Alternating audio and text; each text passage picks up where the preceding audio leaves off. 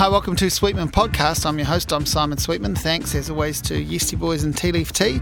This conversation is with Mark Rogers. He is a, well, what is Mark? He is a music publicist and promoter. Um, he is a, a, radio DJ. He has a show, a weekly show on RNZ called uh, Nashville Babylon. Um, he is a, a man about town that's obsessed with music and has been his whole life. Mark's from um, grew up in Wales and then moved to London. He's been in New Zealand for over a decade now, um, in Wellington and now Masterton. Uh, I recorded this conversation a month or so ago. Um, on my way up to Hawke's Bay, I stopped and um, pulled in to have a chat with Mark. It's something that we'd wanted to do for a while. Um, yeah, he was he was a big alt country fan uh, when that was really blowing up, and he uh, helped put together a couple of formative compilations. This was when he was in the UK. Then he moved out to New Zealand, um, and uh, and he has been involved with all sorts of things from running publicity campaigns for artists to helping bring over uh, people like the Handsome Family, and um, you know he's just been involved in a lot of music. And so this is a story too of music fandom. Uh, we talk about some of the shows that he got to see and how he got obsessed with uh, music growing up in Wales and then moving to, to London. So you know he saw things like Nina Simone at, at Ronnie Scott's. It wasn't just about who he saw, but where he saw them. Um, and so he's got some amazing stories. He's also, uh, through his time as a publicist, I mean, this is a bit of a spoiler alert, but at one point I ask him, Who's the most famous person you think you've met? And he says, Johnny Cash. So, you know, there's some pretty big name drops in this and, uh, and some great stories around them. Uh, so, yeah, Mark's a guy I chat to a bit online. Um, we've known for a while. We've, we see each other in the street when we do and, and at, at gigs over the years. And, um, and, you know, he's a friend. And uh, I've always wanted to have this conversation. It was a, a great conversation to have. I hope you enjoy this. Is me, me talking with Mark Rogers. What I like to do before I um, get into it is I try, I try to work out how I know someone. And we were actually talking about this the last time I saw you. Um, that I don't really know how we met. We obviously met through music. Mm and we probably exchanged a few messages before we. But I remember having a coffee with you, and that was when my kid was about two. Yeah. So and right, he's yeah. like nine. yeah. so we've known each other for a while, but we had we had interacted before that. But when did you come to Wellington? Well, I moved to New Zealand. Mm. Um, 12 years ago, virtually right. bang on 12 yeah, years okay. ago. So we had, you know, family connections here. I'd been back and forth for the previous almost 20 years. I think I first came out here and then you know back to London, you know, just holidays, Christmas, mm. that sort of thing. Mm. And you know, living in a two bedroom flat in North London with three kids, and, a, and then a, you know kind of a wife from New Zealand, mm. it was just a no brainer eventually to shift out here. Right, right. I was very happy in London. Yeah, I loved it. Yeah, you know, I'd, I'd lived there for twenty six years. Yeah, and giving it two hundred mile an hour, plenty non-stop. Yeah, yeah, yeah. For children, it was yeah. it was no good. And yeah. you know my my then wife, I think, had been living in London for like 16, 17 years. She wanted to come out. And mm. even though it was a bit of a move for me, leaving family, I'll obviously work behind. But eventually it's like, no, let's do it. Mm. So we, hmm. and we shifted to Wairarapa. Yeah. And it's been a, the best move I ever did. Yeah, it's, yeah. It's almost like reinventing yourself coming out here, starting afresh. Yeah. So I think we met because I was Orking bands around. Yeah, and, yeah, you know, yeah. Obviously writing a lot then. Yeah. The Dom. Yeah, yeah. I would have still been doing the Dominion Post, and I was going to say you would have been connected with things like Handsome Family and. Well, that's yeah. Yeah. That's it because it was people like Brett uh, the Handsomes, Brett yeah. and Rennie. You know, I think they were coming out. Yes. Every... I think actually the first time we probably got in touch because I wasn't doing anything. I was still. My main job when I moved to New Zealand was still doing uh, PR and marketing for bands in Britain. Mm, right. So I was kind of starting work sometimes about one in the morning, mm, going to mm, bed okay. about five in the morning. Yeah. Getting up at seven in the morning to sort the kids out to school. then you know, buggering about for a couple of hours, having a sleep. Yeah, kids yeah. would be back from school, dinners, parenting. Yeah. Back into it because I was doing all the, still doing work for Loose Music, still mm. doing a lot of mm. stuff for Cherry Red. I was going to say it's like um, Pokey LaFarge, Kitty Daisy Lewis. Yeah those sorts of things. That's those, it. those those sorts of bands and artists that were tapping into, which is very much your wheelhouse. Yeah, the that's it. That's, Americana, yeah, that sort of thing. The modern Americana stuff. Yeah. Well, let's go. Let's go. We'll get back to that. Let's go all the way back. So where did you where did you grow up? And um, Right, I grew up in a, a South Wales mining town called mm. Aberdare, mm. Um, which is about 20, 30 miles north of Cardiff, right in the heart of the valleys. You know, so when people say the valleys, that's where it was. Yeah. You know, and it was just a mining town. You know, and grew up there, and it was odd. It was a great place to grow up. Just yeah. you know, at the freedom. It's just chaos there. Loads of fun. Yeah. Um, well, it doesn't. I always think about this when I when I talk to people about where they grew up. You know, when you're a kid, it doesn't matter where you are at all. It's only when you're an adult that you give a shit about where exactly. you are in the world. When, yeah. when you're a kid, everywhere has the opportunity, the potential to be paradise. Yeah. And maybe you look over the fence. You know, maybe you have the rich cousin that lives somewhere or, or whatever. But even that doesn't matter. No, you just you just enjoy that element when that comes into your world. And then you go back to your world and think Yep. Generally, like yep. unless there's major strife in your life, generally people are happy where they are. Yeah, no, just would, we were very, very fortunate growing up. You know, I wouldn't say an idyllic childhood. It wasn't some sort of Laurie Lee mm. Cider with Rosie type thing, but it had its moments. But it was just, it was fun. You know, really enjoyed it. Very close knit community. Mm. Um, and it, you know, I loved it. But what I did find as I got a bit older, as you said then about looking over the fence, mm you know, you get music was the, always the big thing. Yeah, and yeah. you know, when you're a kid, you listen to the radio and you see on top of the pops and you know what have you. But then as you get older, you want to see bands, and you're living in this little kind of semi-isolated community, and there's no one going there yeah, yeah. whatsoever. Yeah. And to go to see a show in those days was a real mission. You know, you had to connect. It was either Cardiff or Swansea, uh, which were the nearest cities, mm. and hmm. that was a journey. You know, and they were still not getting everything, obviously. Oh no! In those days, they would. They, they would. Get, it was a big right. touring circuit. That yeah. that wasn't so much an issue. You know, there was always bands on tour. There was okay. great venues there. You know, some big ones, some small ones. But it was getting there was a tricky thing. And this is mm. when you're like 13, 14, mm. you know, mm. and you want to go to see these bands and you can't do it. Yeah. Because you know you you could get there, but you're not going to get your mum and dad to come and pick you up yeah, yeah. every kind of Thursday, Friday, Saturday night, you know, yeah, yeah, gigs. Yeah. Just you can't stay somewhere and you can't. Not at that age. Yeah, yeah, yeah, know, yeah. No way. But you yeah. want, but you want to. It was yeah. just desire. And I remember the first band that we went to see as kids. I would have been about 13, 14, I would have probably been about fourteen. And we went to see Blue Oyster Cult. Right, yeah. Because Don't Fear the Reaper. Yeah. You know, you just think, right, I want to go see them. Yeah. And they were playing in a place called Sophia Gardens in Cardiff and uh, off we went. And it was this, still the kind of cra- one of the crazy gigs you know because it was the first gig you ever saw like, yeah you know, yeah and, yeah. and it was Blue Oyster Cult it's amazing. yeah. yeah yeah yeah. And of course being that age you want to be down the front because mm. you think that's where you're going to be. And it was I remember you know coming out and my dad would pick us up. Couldn't hear a thing. It was just this kind of borderline tonight tonight this kind of kicking off it's ringing in your ears and long, long, many years later, speaking to um, Stewart Lee about it, we were talking about, do you know Stewart Lee? Because mm. yeah, he used to be big music reviewer back in those days. yeah, days. he's a massive music fan. I mean, he's just made a doco recently, it, hasn't yeah. he? Um, but he's and he's got that backstory. He was on Mastermind talking about Derek Bailey, which is you can watch those clips, which is incredible. So I used to, I used to see yeah. Stewart a lot in London because wow. he, he, was a big Giant Sand fan. Yeah, and, yeah. Um, Martin McKay, and I was working with those at the time.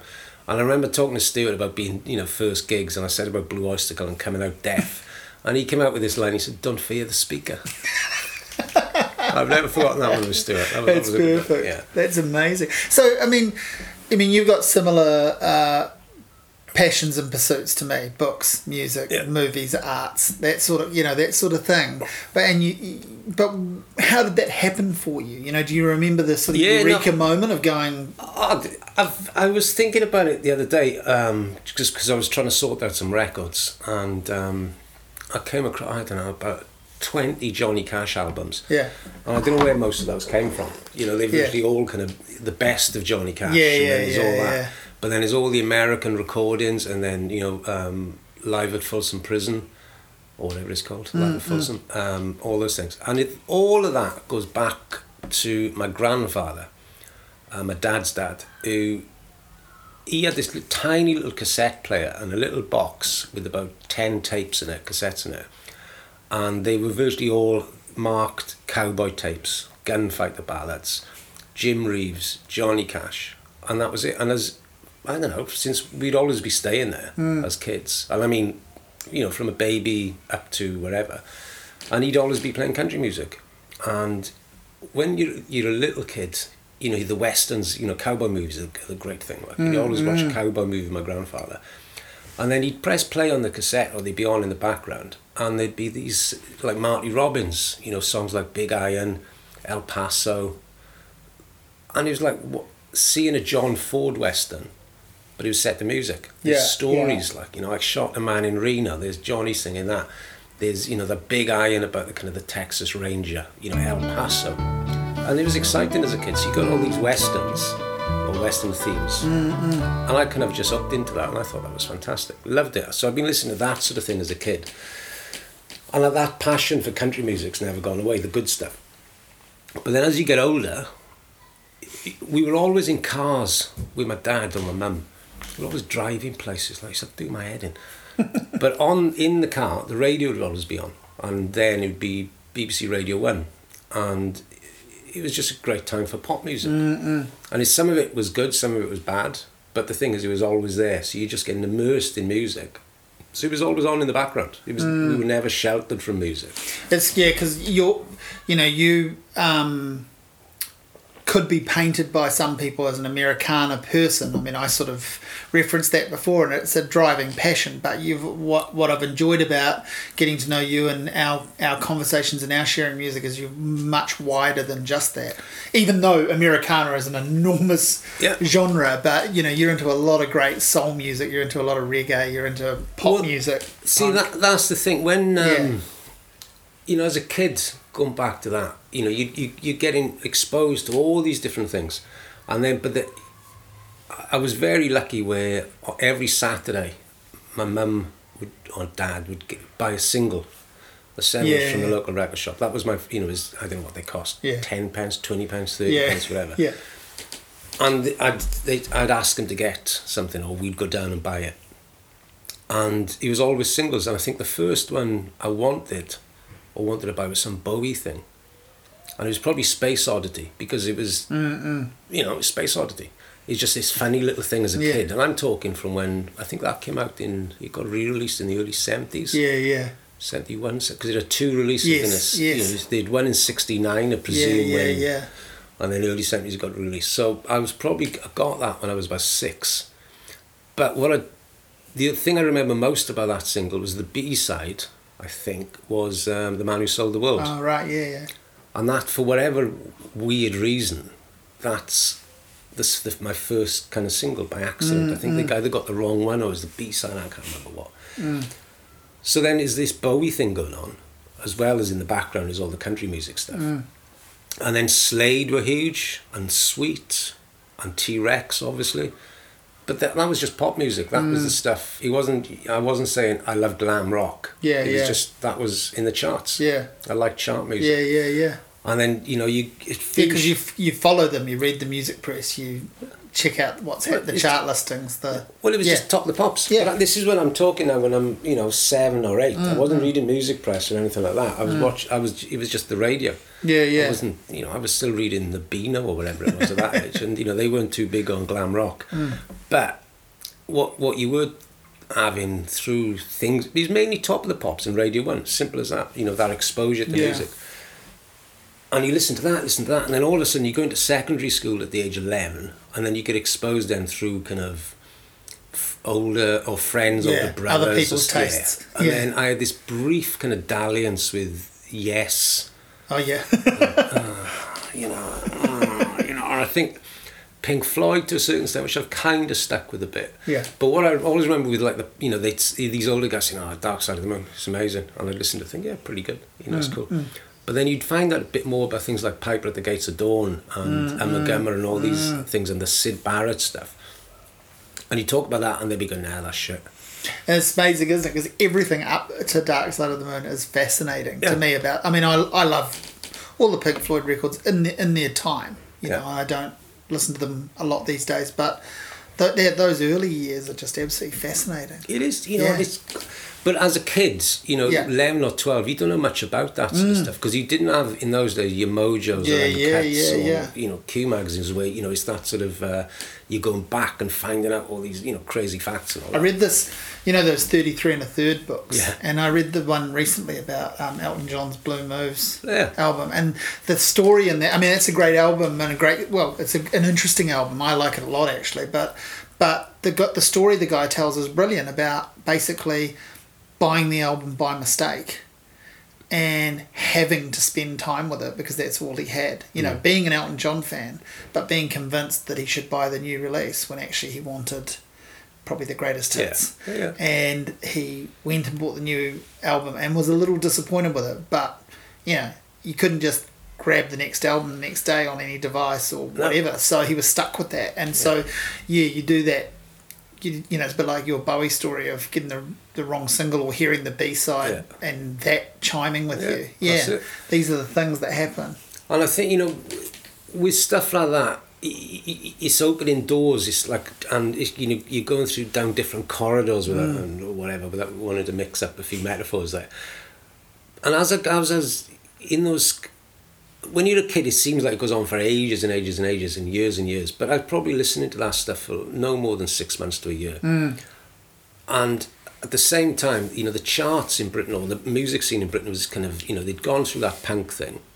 So it's like 76, 77, 78. And 1978 in Britain, it possibly was the greatest year for singles of all mm, time. Like, you know, mm. the stuff that was in the charts in those days, it's everything from, you know, disco, soul, post-punk, so-called punk, mm. really great rock music.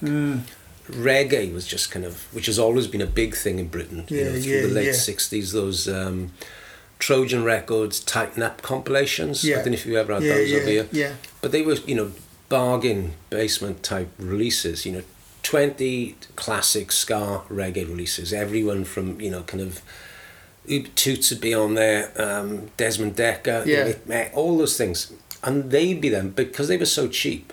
I think they were about two three quid. Hmm. You know, that's affordable. And they, they were huge chart things because all the, you know, people would, chase, you know, thinking, well, I'm buying that. And the cover's are always quite lurid. Yeah, So, you yeah. know, you always go for those. So you're buying those and you're thinking, hang on, I've got this, you know, close to the edge. You ain't going to dance to that. Nah. But if you've got these, you know, this collection of kind of 20 absolute cracking ska Yeah. of classics, yeah. that's pretty cool. Yeah. So got into a little bit of that, but he just kind of dalliance with that. And more than anything, was on the radio a lot. Because things, people like Althea and Donna, Yeah. you know, and um, who else was those big names at the time. Even to a certain extent, you know, there was early um, UB40 albums. Yeah, I was going to say even that whole kind of wave of just before them too, like you know um, the specials and madness, um, what they're doing and some of the songs they were covering. You know, like lending people back to the source, Yeah. as well as their own stuff, which was great. That's it. Yeah, that's, See, I'd forgotten about that. All Yeah. that two tone stuff that came Yeah. out. Even though at the time you think, no, no, I can't really like that because you know my friends just want to listen to kind of close to the edge all the time. So I, I actually don't like that. But secretly, you'd be thinking this is just amazing. And then when you went to kind of school discos and stuff, you know they'd be the floor fillers. Yeah, you, yeah. You know, too much too young would come on. The place Yeah. would go nuts. Yeah. You know, then all that jam stuff. And what have you, and they, they were great, but I, they were just there in the background. They were on the radio. Didn't know too much about it. But then I remember you talking about going back what you were saying about you know the steps you take to listen Yeah. to things and how doors open and all that.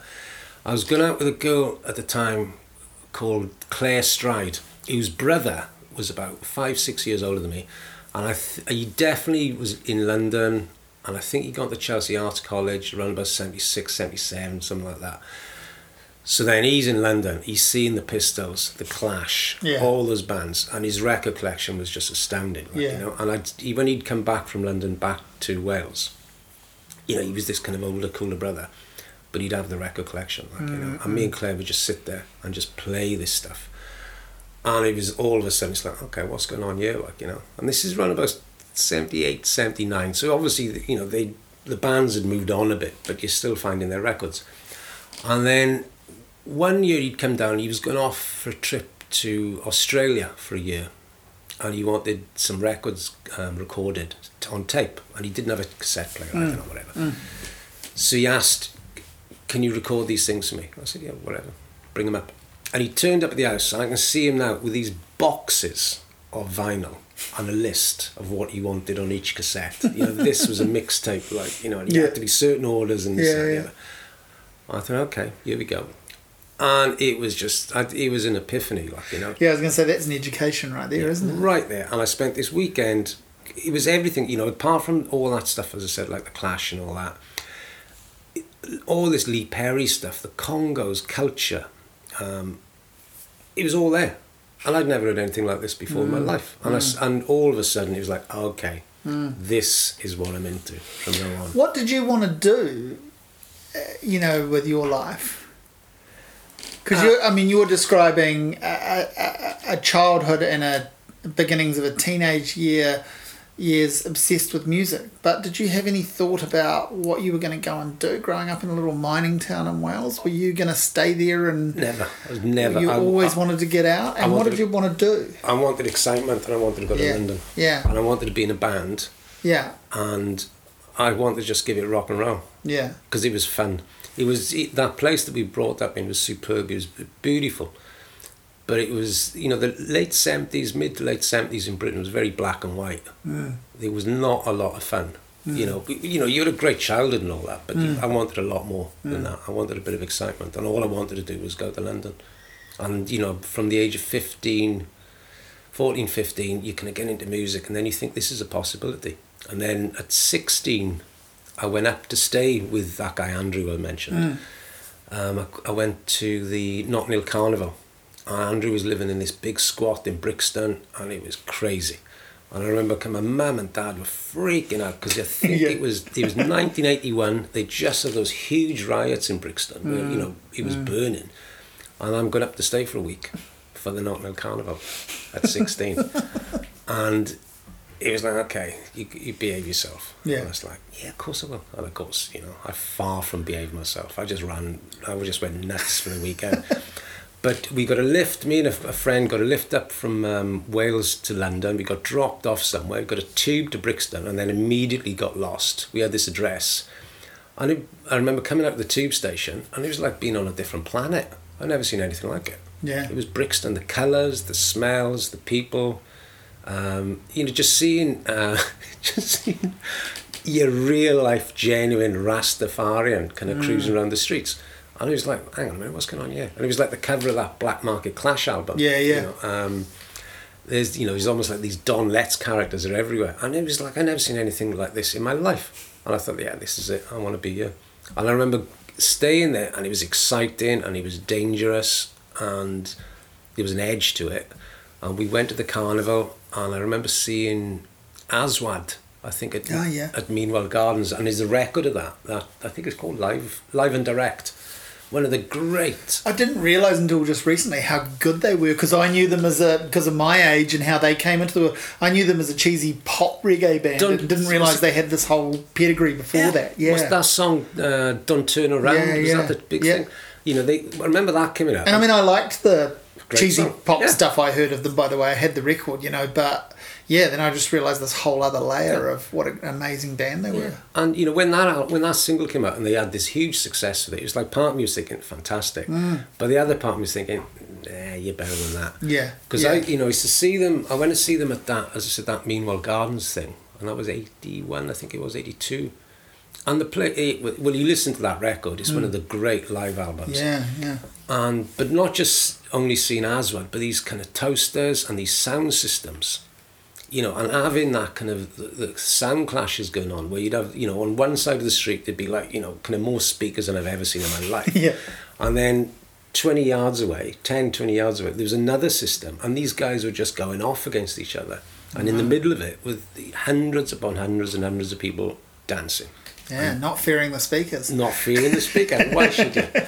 So at that age, you know, as I said, 16, I thought, well, I'm coming up here. I went back to London the next year for the carnival again, and I think that when I turned 18 I moved to London I went to mm. live in Tottenham and shifted up there you know to go to college yeah I think I stayed about six weeks in, in college and, and I was living in all the residence yeah but I was going to gigs every night and I was back and forth to Brixton eventually moved down there then back to North London college just went by the wayside. I just did no interest. Almost every gig feel like a life changing experience. Yeah, I was just enjoying yeah. going to see everything. Yeah. And th- what was good at that age was that you would go to see everything. Yeah. Because it was just on your doorstep, and it wasn't just those big shows in you know in kind of yeah. theaters or whatever. We didn't go to too many of those because they were expensive, ish. But they were still affordable in those yeah, days. Yeah, you yeah. still could get away with it.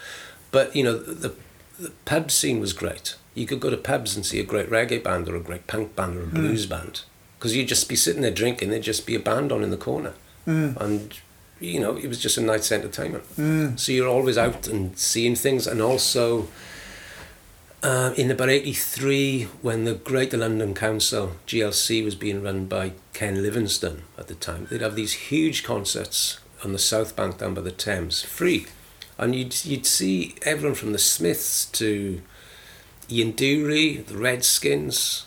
Um, you know, I was there when the Redskins got attacked on stage by these nasty little neo-Nazi bastards and who mobbed the stage and beat the Redskins up. And then a little later on, on the big stage, Hank Wangford, who was this kind of crazy country guy, was playing. And he was, you know, singing, you know, drop kick me Jesus through the goalposts of life or whatever. And then all you could hear was this Z-Gile, Z-Gile. It's like, what? And you look up and there's a dozen Skinners on stage literally beating the shit out of him um, and it turned into this huge riot. But that particular gig was, I think it was a jobs for a change, and there was a lot of miners and you know union people from all over Britain there for this thing. Mm. And I remember there's a lot of Welsh guys next to us because they had the big, the local mining banners, you know, these big flags like you'd see in that movie Pride, you know, the mm. I think mm. seen that bit at the end. And then all of a sudden, is all these kind of Nazi skinheads running around, and they think, "Oh, right, okay, this is all right. It's like being Saturday night back in the valleys. There's a bit of biff going on there." and it got nasty mm. very, very quickly. Mm. Um, but that was, I hate to say it exciting, but it was yeah, yeah, exciting. yeah, yeah. But also in those days, going to a gig was pretty dangerous. I don't mm. know what it was like in, in New Zealand, but you'd go to kind of, you know, I remember going to see Desmond Dekker, I think, in some club called the George Robey in a place called Finsbury Park in North London. And getting off the bus, and there was about 200 people fighting outside. And it was just this riot outside, mm. and it was just this you think what was? Well, I grew up in Hawke's Bay, so I didn't go to shows until I went to big stadium gigs once a year with my parents when I was 14, 15, and I saw things like Dire Straits and Eric Clapton, yeah. and, and, I loved seeing those yeah. things. And I saw, and I think the first thing I got to go to with my cool uncle was Guns N' Roses, so that was pretty special. But then going to like sort of ven- smaller venue in town hall and stuff. Uh, you know, in final years of high school, special road trip down to Wellington would be things like the Cult or mm. Faith No More, and they they did feel a little bit dangerous because yeah. you're 16, 17. Yeah. But I'm, I'm sure they were pretty safe. Yeah, you know, really. But I know, I know, yeah, I know the feeling of it. Certainly, there's a you're excited by the possibility that something wild could happen, so long as oh. it doesn't quite happen to you. Well, the thing is, it all, what something wild always did happen, and inevitably it did happen to you as well. you were right in the middle of it, right? You know, but that was just that's how he was in those yeah, days, and he, yeah. was, he was all right. And I don't miss that, you know, because mm. I don't go to as many shows as I used to. Mm. And if I went to a gig now and there was a kind of 50 people knocking lumps out of each other, yeah. I'd be like, oh, okay, well.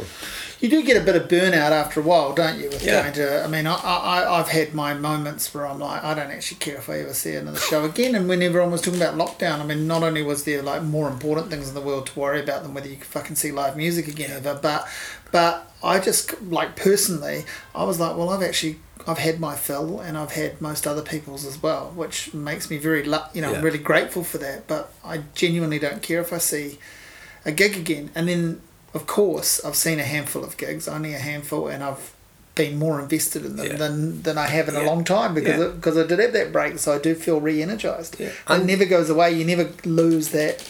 No, you don't. Because you went to see that Prince show, didn't you? Yeah, I did. Auckland. Yeah. Now, it probably in a million years you weren't expecting to see Prince sitting at a piano. Well, someone sent me a recording of it, and I didn't listen to it for uh, you know afterwards, and I didn't listen to it for a while, and then I. I lost it. I'm probably my computer crashed and I didn't have it backed up or whatever, and um, or I think my computer got stolen. But anyway, I um, I asked this guy if he could send it to me again, and just the other day I was listening to it, and so I've got this pretty good sounding, yeah. you know, bootleg copy of the show I went to And a friend of mine came around and she was like, What is this? It's obviously Prince, but what is this? And I was like, This is the show I went to. She was like, Holy fuck. And I was like, Yeah, man, like, yeah. this is going to be like a little ceremony. Just every now and then I've got to dig this out and listen to it. I mean, fuck. And then all those thoughts went, yeah, and that's he's going back what you said just then about well, you know I don't have to see another show again, but yeah. then you go to see another show again, and it just happens to be someone like Prince yeah, or something special, and you think, yeah, this is this is why I yeah. like music. Yeah, no, I think about those things like you know, seeing Brian Wilson perform Smile or, you yeah. know, seeing Stevie Wonder and you didn't think you were ever going to see him. You know, there, there, there, are, and it doesn't have to be the big, big name. There yeah. are those extraordinary. I mean, I was thinking the other day about um, going to Bodega and seeing Holly Golightly and how fucking good she was. You know? you know? Something I was just, some, somehow I went, I haven't listened to it for ages. And then I was like, Jesus Christ, that was an amazing gig. Yeah. And a lot of people don't know who she is. And, and you know, Holly and was she with Lawyer Dave? Was, she probably was. Mm, yeah. Mm. You know those two together because I used to work. Mm. I did some work for a record label. Mm. Um, yes, I figured you would have. Yeah, Damaged Goods. That was a strategic name yeah, dropped well, by me. I'm all about that. but when I was I was working for Ian, who ran Damaged Goods, mm. and I knew Holly. pardon me. I knew Holly or the music, and she had a couple of new releases going off, and I gone, went down to see her somewhere in East London play, and it was amazing how good mm, she was. Mm. You know, mm. there was a real edge again to those two. You know, those yeah, two yeah. And then she had that great little pop culture moment where she was on a White Stripes record, eh? And that was just that set her up, I think, because that's when I saw her was shortly yeah, after that, and so there were people waiting for her to do the song yeah. that she did with Jack White. You know, quite amazing. Yeah. Like it just happened like that, and all down to because uh, she was recording at Toe Rag Studios where Jack and Meg did Elephant. Yeah, and you know obviously he, uh, Liam, Liam Watson, who ran Toe Rag, was very close with, you know, um, Billy, mm. um, Holly, obviously that mm, that mm. scene, like you know, yeah, so yeah. it was, you know, that was quite cool to see someone like Holly. But yeah, it's as you said, you got to see gigs, small gigs. Yeah, it's astounding. You got to see, say, Stevie Wonder, as he said, yeah. amazing. Got to see Holly, yeah. amazing. Yeah, just, yeah, yeah. Doesn't it? Yeah, they don't need to compete like that. Yeah, yeah. And that's you know that's going back to that business about, as I said, about going to see all those shows in London and loving it and loving it and going to see all this crazy stuff. Like I went to see Nina Simone when I was about 19. Wow. Ish. Yeah, I would have been about 19 or 20 in Ronnie Scott's.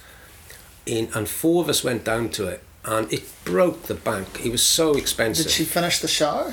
Was yeah, it one well, right. Yeah. Well, this is, she's had a residency there. Yeah. And um, I saw an ad because I, uh, and when I was about I was in college and someone in the of residence had that 10 inch single that Charly put out of, um, you know, My Baby Don't Care For Me, I Love mm. Porgy, and mm, mm. Little Girl Blue or Little Boy Blue, whatever. Mm. And I'd never heard Nina Simone before. Loved it. And just, mm. that's all I used to play was those, those three or four songs. Mm. Didn't know much else about her. Saw she was playing at Ronnie Scott's. I thought, okay, got a bit of money here. Some deals were done. And I went down to buy the tickets and it was Ronnie Scott's famous jazz club, and I was just this kind of you know with a stupid flat top, thinking I was still Joe Strummer in those days, cruising down um, at about lunchtime, come down into the basement of Ronnie Scott's to buy tickets, and there was a lady there, and she was like, "All right, how can I help you?" So I was a bit nervous about it, and I said, "Right, four tickets." All the cash went, and I said, "Look," I said, "I hate to ask, but is there a dress code, you know, for this place?" And this voice behind me said, "You can come dressed like that if you want." and um, I turned around and it was um, Ronnie Scott himself. oh, thank you very much. I said, sorry man, I'd never been here before and all that. And uh, he said, what are you buying? I said, I'll tickets for Nina Simone. He said, good choice. He said, hang on a minute. So he, he disappeared and he came back and he gave us four tickets, which I obviously paid for, but mm. they were right at the front. Mm. And he made sure, you know, that wow. we got four great seats for this show because I'd never been to the club before, and he was he was a funny guy. And when we got there, it was we had this table and the piano was about I don't know two yards from us, wow. three yards. So we sat there in front of Nina Simone, uh, you know, for this two-hour show. But prior to that, I'd heard that she was an absolute car crash, and someone had gone to the show a couple of days before, and she spent most of it just talking crap. She had her feet up on the piano, and it was just Yeah, there are those clips of her like but she'd do those shows with just her and a drummer yeah. and she'd berate the drummer yeah. and berate the audience yeah. and yeah I mean it's awful it's very sad yeah. but but back then the idea was like well hang on just give us our money's worth for fuck's sake that was a lot of people's logic about it and I was freaking out thinking oh, I don't want to sit down and watch a pile of shit for yeah. two hours the amount of money we spent and it was Nina Simone but we went there she had um, she played with it was a drummer and a bass player I've still got the ticket somewhere. Wow, I'll cool. show you later. Yeah, yeah. Whoever that was, and she was astounding. Yeah. She didn't put a uh, amazing. Didn't yeah. didn't you know didn't everything didn't throw did. her toys. Just played no, played amazingly. It was just this wow. two set from start to finish. It was just jaw dropping. Yeah, that's that's got to be right up there yeah, in the all time one of the gigs. best gigs I've ever Has seen. To be. She was so cool, and I remember she came off the stage, and I just said, "Thank you so much." She, she did she did play Wellington, but it was before my time. They got her out here, I think, for the very first arts right. festival. Okay. So late eighties. Yeah. Um, See, I saw her in yeah. the mid late eighties again at the Dominion Theatre mm. in London, and it just wasn't. Yeah, it wasn't good. Yeah, I think she would have been off her game performance wise big time by then. But you know, there, there, there are people, maybe people listening. There are people that would have seen her in New Zealand, yeah. at least, which I never did. No, but there's a few people who I know went to see her at that Ronnie mm. Scott's gig. It's mm. weird. People I got to know later in life were at that show, and they all said the same thing: how incredible it was. Wow. But then there's other people I know who'd been to see the previous shows who yeah, said it was yeah, awful. Yeah. So, you know, you take it. Yeah. But I went through all that sort of stuff, you know, in London, bands, bands, bands, all the time. And then at some stage I thought, I've got to get a job. Yeah. Because I was living on the dole and, yeah. uh, you know, just doing odd jobs here and there. And I thought, you know, I was early 20s. I thought, well, I've got to do something. So, you know, I just I've got to get some money. So I, I ended up selling advertising like so many people do and I kind of went to work for some magazine and all of a sudden the fun just went out of everything. Mm. Whereas before I'd just, you know, be getting up sometime in the afternoon, smoking dope on an international level all day, going to see gigs in the pubs and all that, and then all of a sudden I got a job and a suit and not really having a very happy yeah, time. Yeah, yeah. But it was London in the kind of, you know, late 80s by then. And I had to do something. I couldn't afford not to yeah. work, you know and I got caught up in this kind of job, which was all right. You know, the money was okay, and you know, it was you know there's nothing wrong with it, but I didn't like it. And all I ever wanted to do, I still had this kind of desire to be, I don't know, in a band or doing music stuff or just you know having mm. fun basically. Mm. And then I'd start. I was playing in a couple of bands which were going absolutely nowhere, but we did some demos um, for someone which were okay ish. And I was playing with um, this singer who's a very good singer. And he rewrote this song that we did and changed it around a bit, and it was shit. And Sean, if you ever listen to this, I'm sorry, man, but it was shit what he did to it. But I sent it off to some people. These kind of, you know, someone on Greater London radio would do this new band thing. And they picked up on it and they put it in this um, I can't even remember what it's called but at the end of the show they play three tracks from three different bands and people voted which is the best one if, if he won the vote he got on to play the next week etc mm. etc et and we won the vote I thought well, this would be weird and then the next week we won it again so I knew I wasn't going to be you know the next kind of superstar but it was just odd that this this song was kind of winning this thing and we went three or four weeks in a row, and I thought, well, I can, I've got to do something about this. And even though I knew the song was shit, what I was good at was getting the song played on other radio shows. And Radio 1 played it on some massive daytime show and raved about it. And so then he was getting more airplay on these kind of new band things. Mm. But I knew the song, as I said a few times, was a bit shit. And in a million years, I was going to have nothing to do with it. Mm. But what I did do, I thought, ah, bollocks to it. I'm leaving my job. This I had a taste now of mm. this, and I tried, you know, just doing music stuff and just playing in bands and just going back to what I wanted to do.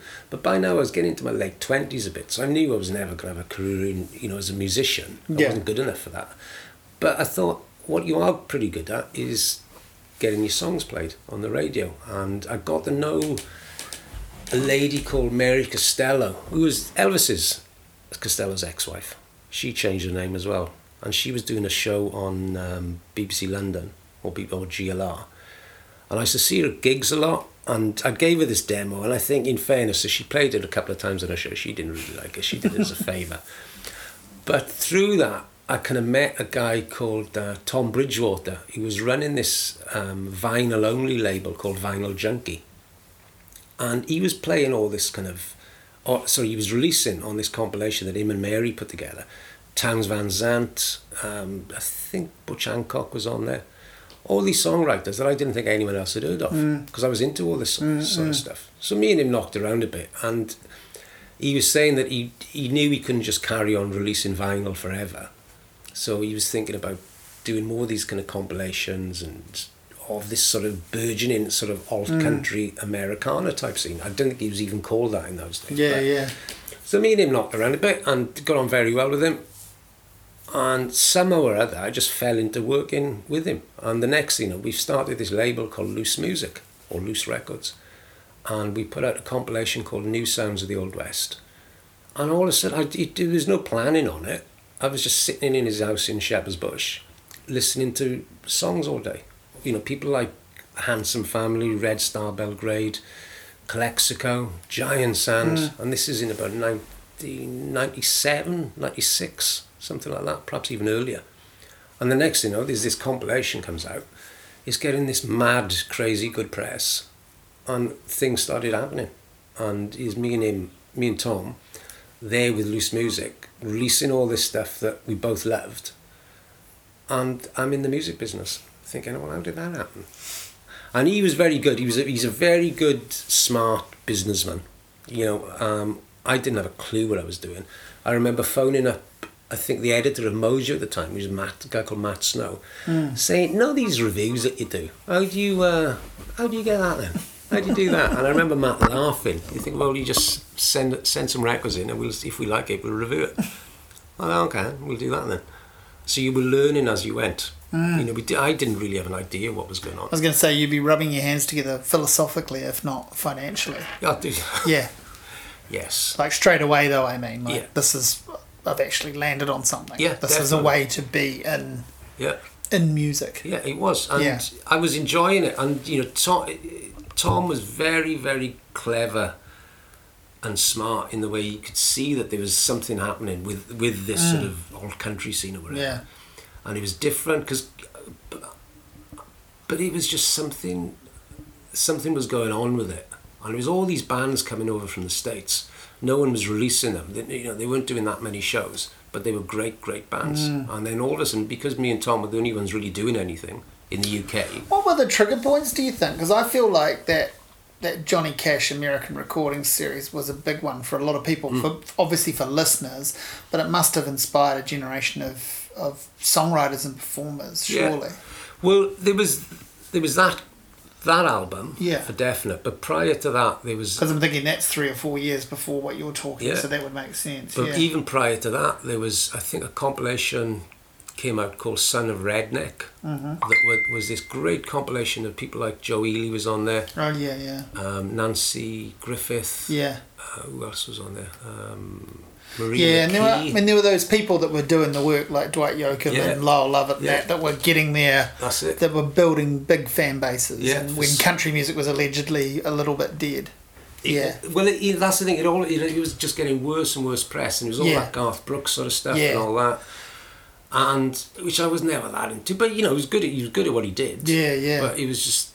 I didn't. I was. I loved watching the uh, the you know the Ken Burns country music yeah, thing. It was incredible, and I just finished it recently. And I, one of my takeaways from that was like I've got to spend a little bit more time with Garth Brooks because I was blown away by the the performative yeah. aspect of him. Yeah. And I remember hearing a couple of songs early in his career and going, this is not my thing, but these are pretty good. But yeah. I largely left him alone. Yeah, it's just something I, I, I, feel like it would make more sense now. You well, know? you, if you, there's various documentaries on him, you yeah. look at those kind of because he was very good on his marketing. He knew yes. what he was doing. Yeah. But the scale of those gigs, yeah. how big they were, and how yeah. massive that guy was at the time, the amount of records he was selling, and he, you know, he's all right. I'm not yeah. offended by Garth. Brooks. No, neither. I never have been. I just sort of put it to the side and went, "That's probably not for me." Yeah. But I'm real happy that he's doing well. you know, like. But now I think like, actually, probably I'd probably line up with that a little bit more than I thought I would have. Yeah. Yeah. But see, you know, you you were asking about where it kind of you know mm. came from the yeah. Johnny Cash stuff. There was also that you know um, Nirvana's MTV yes, unplugged yes, thing. Yeah. Now, you know, I'm not saying that's any sort of Americana or country. no, but things like the Lead Belly inclusion, yeah, eh? Yeah. Like just little moments within moments. Yeah. yeah. and that you know, going back to the, uh, the man who fell to earth, mm. or Matt, sorry, the man who sold the world. Yeah, you know that version of that. So it's yes. all this. You know, all these people who like your Dylans and your Neil Youngs and Crosby, Stills and Nash and mm. all that sort of stuff. The Byrds, Gene Clark, and then obviously Gram Parsons who then had this sort of interest in punk and all that sort of stuff. And then all of a sudden, he got this kind of weird little stripped back, kind of quite, I wouldn't say punk in that, you know, in the true sense of the word, but a very kind of fuck you Nashville sort mm, of thing. Mm. But basically, people with acoustic guitars yeah. sitting around. Yeah. Do, some doing good songs, some doing not, but there was something different going on. There was a bit of an attitude to it, mm, mm. and and more than anything, a bit of a scene. Mm. And you'd go to these clubs in London and pubs, um, to see people like Butch Hancock or Joe Ely, and you see Joe Strummer in the audience, and you'd be thinking, oh, that's pretty cool. Yeah, you know, yeah. Knowing also, obviously, that the Clash had played with Joe Ely. I think Joe supported the Clash on some London, on some UK shows. But it was just quite cool. Yeah. And, you know, at the time, also, you know, in those kind of late 80s, early to mid 90s, there was all that Britpop shit going on, yeah, and yeah, yeah. which you know some was good, some was bad, but it just wasn't really for me. Yes and it was big and loud it was and huge you know and very yeah. leery and yes. very kind of laddish and all that and yeah there's a lot of people just weren't into that and it ran on past its use by date very quickly Definitely. and and became a parody of itself very quickly yeah. yeah. And then all of a sudden, you know, on the one hand, you'd be going to say, you know, your record shop, and you'd be you'd be swamped by say Oasis or Blur yeah. or whatever. But there, tucked away, would be some Lambchop album that you'd read about, like in NME or Melody Maker. Yeah, yeah and you're thinking, okay, well, let's check this out. And then that's pretty cool. People hearing something different.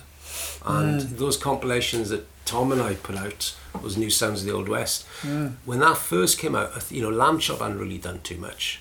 Uh, Calexico hadn't really done too much, but we gave them a, a bit of a wider audience. And then Alan Jones, who was um, a former editor of Melody Maker, was had launched Uncut magazine, mm. and Alan was obsessed with this sort of stuff. Yeah, you know, he had a great background. You know, from as a kid, again growing up in South Wales, he was from a place called Port Talbot, where he'd go to see all these crazy bands. But he had this thing about people like Gram Parsons and right, all those yeah. kind of that sort of cosmic Americana. So when he launched Uncut, you know, he started championing bands like the ones we were releasing. Mm, mm. And what Alan did, and also Sylvie Simmons at Mojo did for bands like the Handsome Family and one or two others was just tremendous. You know, they mm. gave them this, you know, publicity, this, mm. and opened them up to a wider audience. And then one of the big defining moments, certainly with Uncut, is that they put out a compilation, those cover mounts, called Sounds of the New West. Yeah. Which I'm convinced, Alan, if you're listening, you ripped off from us. But on that compilation was, you know, the Handsomes, Vic Chesnutt, Lambchop, etc., etc., etc. And then all of a sudden, 50, 60,000 people who were buying that magazine at the time yeah. had this compilation of all these people. And it was bang.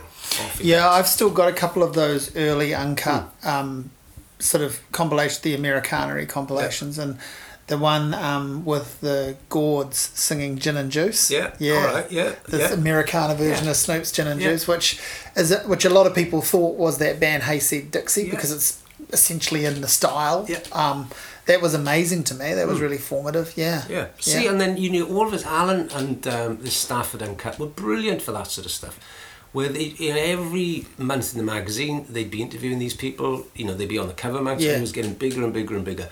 And I'm not saying these bands were going to fill Wembley Stadium yeah, as a yeah. result of it, but it just opened it up. And then because of that, the releases that Tom and I were putting out, um, I think we did that.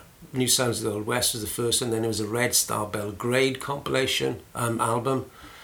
And then the Handsome Family, who were on that first comp with, um, I remember still getting the demo that the publishers sent us, a guy called Paul Jordan at a publisher called Bug. And on this demo was this, or on this um, CD that they sent was a song called Moving Furniture Around, which uh, I remember coming on and just laughing because yeah. it was, you know, Brett singing, you know, when I get bored, I move furniture around. I thought, yeah, this is perfect. So we put that on that compilation, and then they got in touch and said, "Look, we got this new album coming out. Do you want to have a listen?" And I've still got it mm. down there somewhere, the CDR mm. that Rennie sent me, and it said something like, "Here's a new record. I hope you don't think it sucks." And it was just a CDR of it, and that was through the trees, with you know, you know, Weightless again was on yeah, that. Yeah, yeah. And amazing song. Incredible, and they came over from the states to play a show at the Twelve Bar Club, which you couldn't move at. It, I think the legal capacity in that, as we found out later, was about sixty people. There was people out in the streets trying to get in. You couldn't move inside. It was 150 people. Everything that could go wrong at that show did. The fire alarms went off. They still had a drum machine, I think, in those days or a C, or some CD player that had drum tracks on it. That broke down, but it was a triumphant gig in the mm. end. Like they pulled it through, and they, everyone who went to that gig, you know, have never has never forgotten it. It was astounding. And then all of a sudden, we're releasing stuff by the Handsome Family, um, more of those new sounds of the Old West compilations. Giant Sand came away um, with Chore of Enchantment because V2 said it wasn't commercial enough. I was like, well, what does that mean? And you know so we put that out and that was getting album of the week in places like the guardian and the independent mojo and uncut were raving about it so it just kept on ticking over mm. so we had this quite a cool little label going on mm. and uh, and as I said, all of a sudden, I'm somehow or other in the music business with no idea what I was doing. And that lasts until, I mean, it continues on, but that lasts until you, somewhere in there, you make the, the decision happens to move to New Zealand. Yeah, that was it. And it was a tough one because. Yeah. Because we were very fortunate in getting some very good publicity, and I kind of knew about those, you know, your Gram Parsons and all yeah. that lot. I kind of knew what I was doing with that. I got asked by um, a few different record labels to start looking after people when they were coming into London for promo trips mm. or whatever. So, you know, they would employ me to do that. So I was quite enjoying myself because I was getting to hang around. I remember the first job I did with that lot, a guy called Richard Wootton, who was this great PR guy in Britain. He had uh, Joan Baez, Emmylou Harris, and Kate Rusby coming yeah. through over a two week period. And he said, you know, I want you to look after these guys. You know, I was oh, okay. And I think the first one was Kate Rusby, um, and I had a great time with her because you know she's some player. Yeah.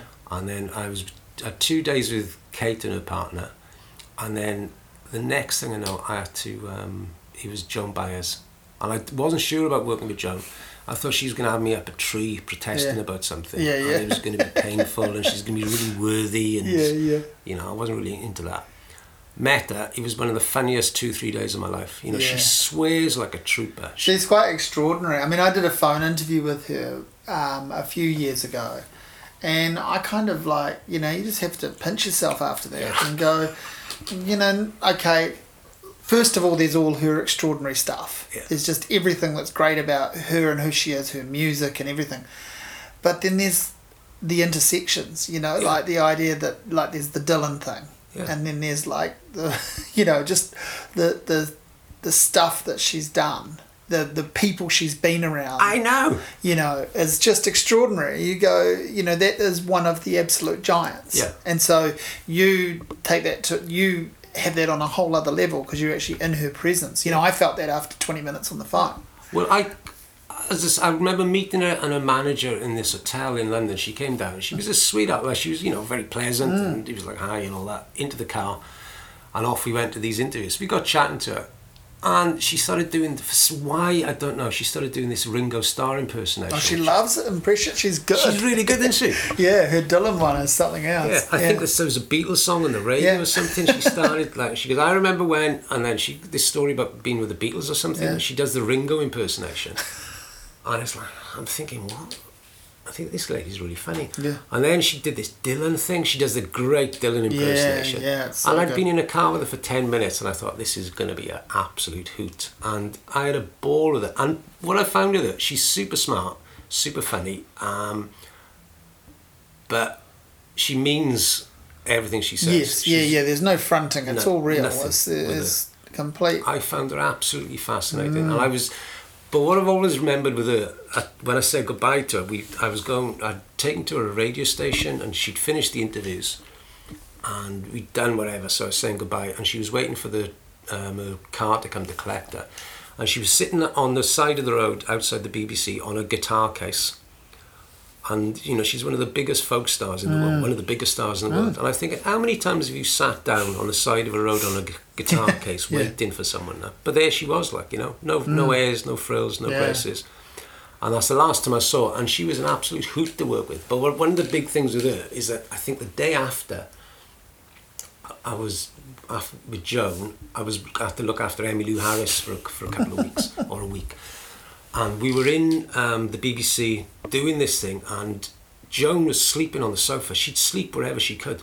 I remember being in a restaurant with her, and she kind of she'd finished dinner or lunch or whatever it was, and she just stretched out on this chaise lounge in this really super fancy restaurant. I'm just kind of feet up. I'm just having a rest for a bit. And there she was sleeping in the BBC, and Emmylou comes in so I was introduced to her and said, right, you know, Mark's going to be looking after you for the next week or so. So there's all, all the pleasantries. And she said, oh my God, is that Joan Baez? I said, yeah. And Emmylou Harris, who's is Emmylou Harris, yeah. was freaking out. Starstruck. massively starstruck. Amazing. And there's Joan kind of, you know, lying down And yet totally understandable, you know. If, yeah, because when, you know, Emmy was coming out. Yeah.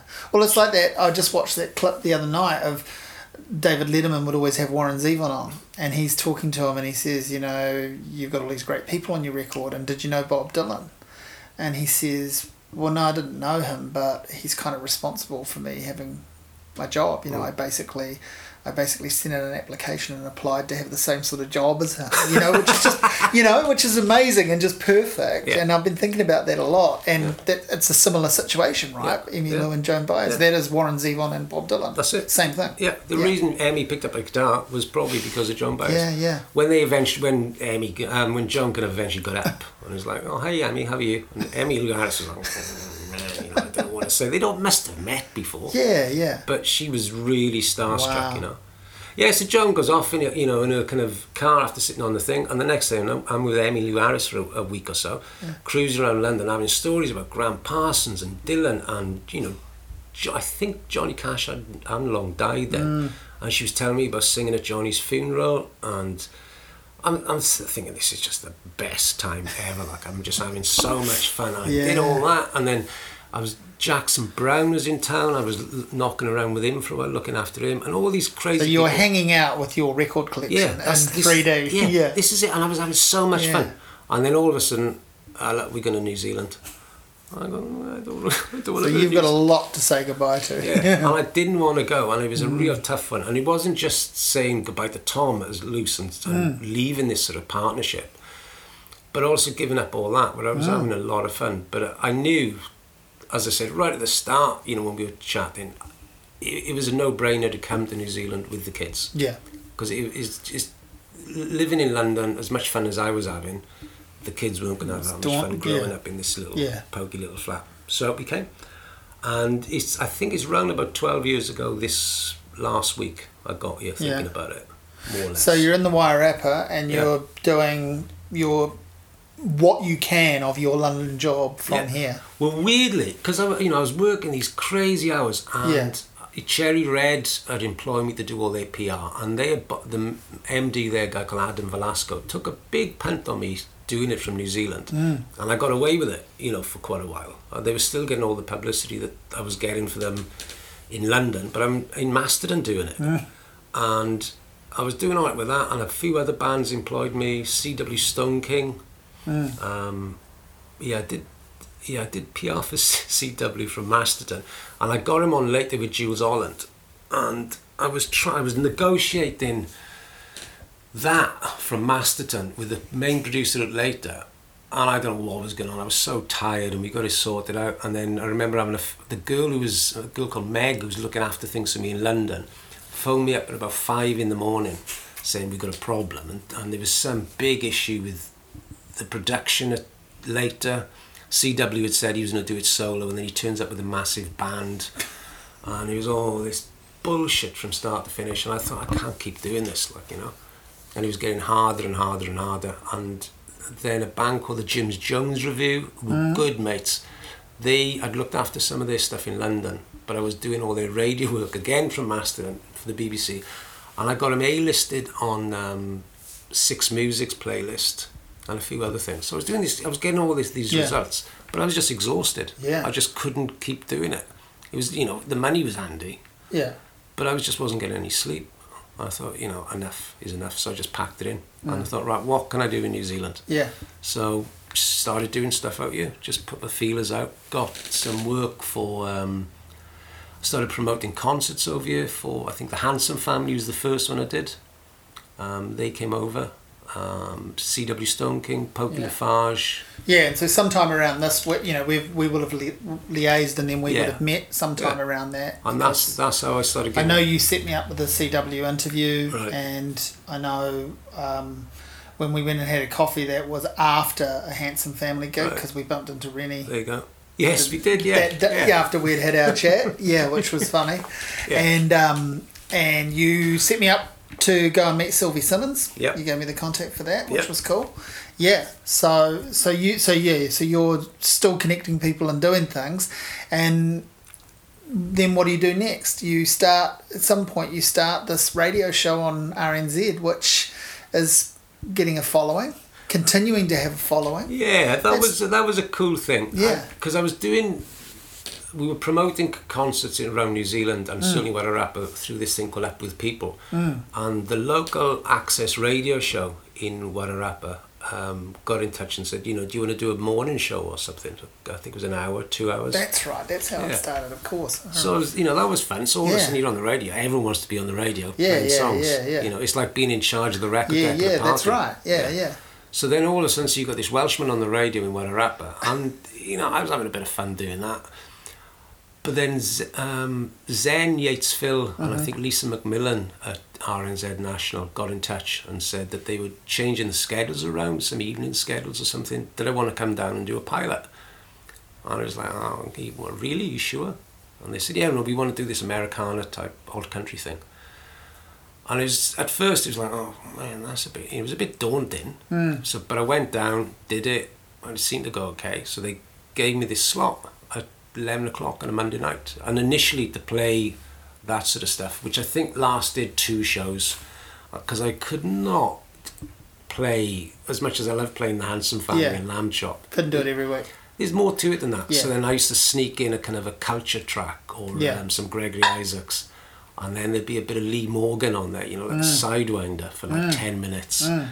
And then there'd be you know, but well, this is what's great about your show. I mean, I, I don't listen to it every week, obviously, because it's been going for quite a few years yeah, now. Yeah, yeah. But I always follow the playlists, check out what you've done, listen to it, go back and listen to some old episodes every now and then. And, and it's been interesting recently the number of people who have talked to me about how they've just found out about that show or they ask me if I've listened to it.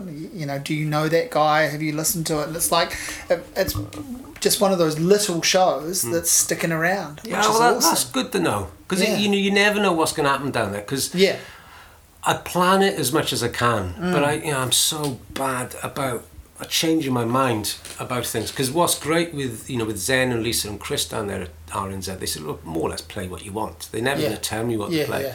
And in some ways, I wish they would, because you know I can I'd be about to put on some I don't know Billie Holiday track, yeah, and then I'll come across I think, oh, hang on a minute, Sturgill Simpson's new bluegrass album. That's pretty cool. We'll have that instead, which messes up the whole thing. Yeah, yeah. But at the same time, uh, the spontaneity of it. Yeah, well, that's what's cool playlists. is that it's yeah. you know like all radio is so automated that it's great having it yeah. is a little taste of old school yeah.